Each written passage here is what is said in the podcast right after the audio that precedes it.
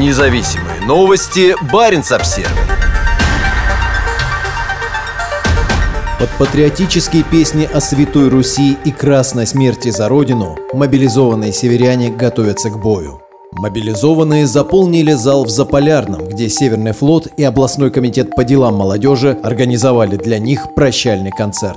На концерте местных артистов в зале находилось не менее 200 мобилизованных, которых скоро отправят в Украину. На сцену вышли трое исполнительниц в сопровождении танцующих солдат в форме, а одной из песен, которую они спели, стала «Донбасс за нами». «И снова сила русская в руках, и жизнь, и смерть за родину красна. Стоит и держит небосвод в веках моя непокоренная страна», – пели они ликующей публике. За этим последовал припев «В полнеба пламя, в полнеба смог, Донбасс за нами и с нами Бог». Песня была написана к 77-й годовщине освобождения Донбасса от немецко-фашистских войск в 1944 году и впервые прозвучала в 2020. Вскоре она стала в России большим хитом, а у оригинальной версии сейчас почти 10 миллионов просмотров на YouTube. Русские националисты быстро предложили объявить ее государственным гимном так называемой Донецкой Народной Республики, марионеточного региона, официально аннексированного Россией 24 сентября. Исполнительницы в Заполярном были в обтягивающих платьях камуфляжной расцветки. «Пусть суждено погибнуть на кресте, но на колени не поставить нас. В кровавом полюшке один за всех стоит и держит небосвод Донбасс», поется в последнем куплете.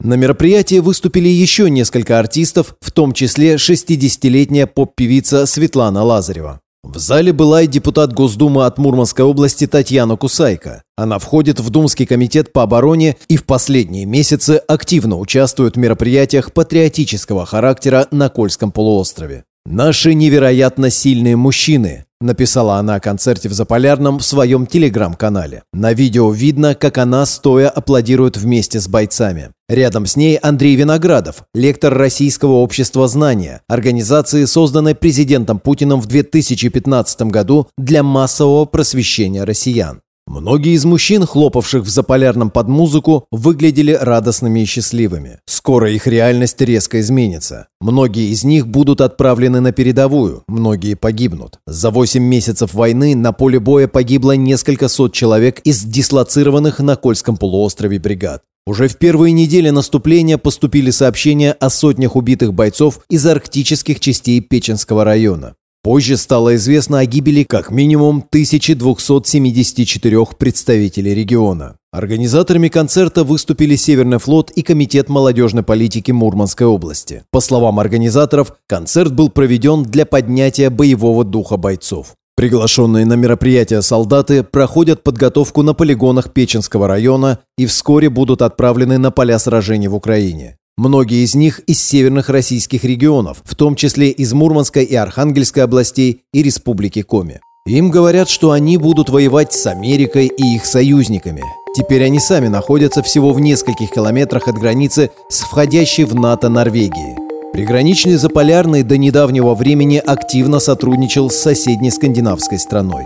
Концертный зал, где солдаты аплодировали патриотическим песням о святой миссии России на Донбассе, сам неоднократно становился площадкой для культурных мероприятий с участием российских и норвежских детей и подростков. Тогда тон и песни были мирными и дружелюбными. Независимые новости Barents Observer.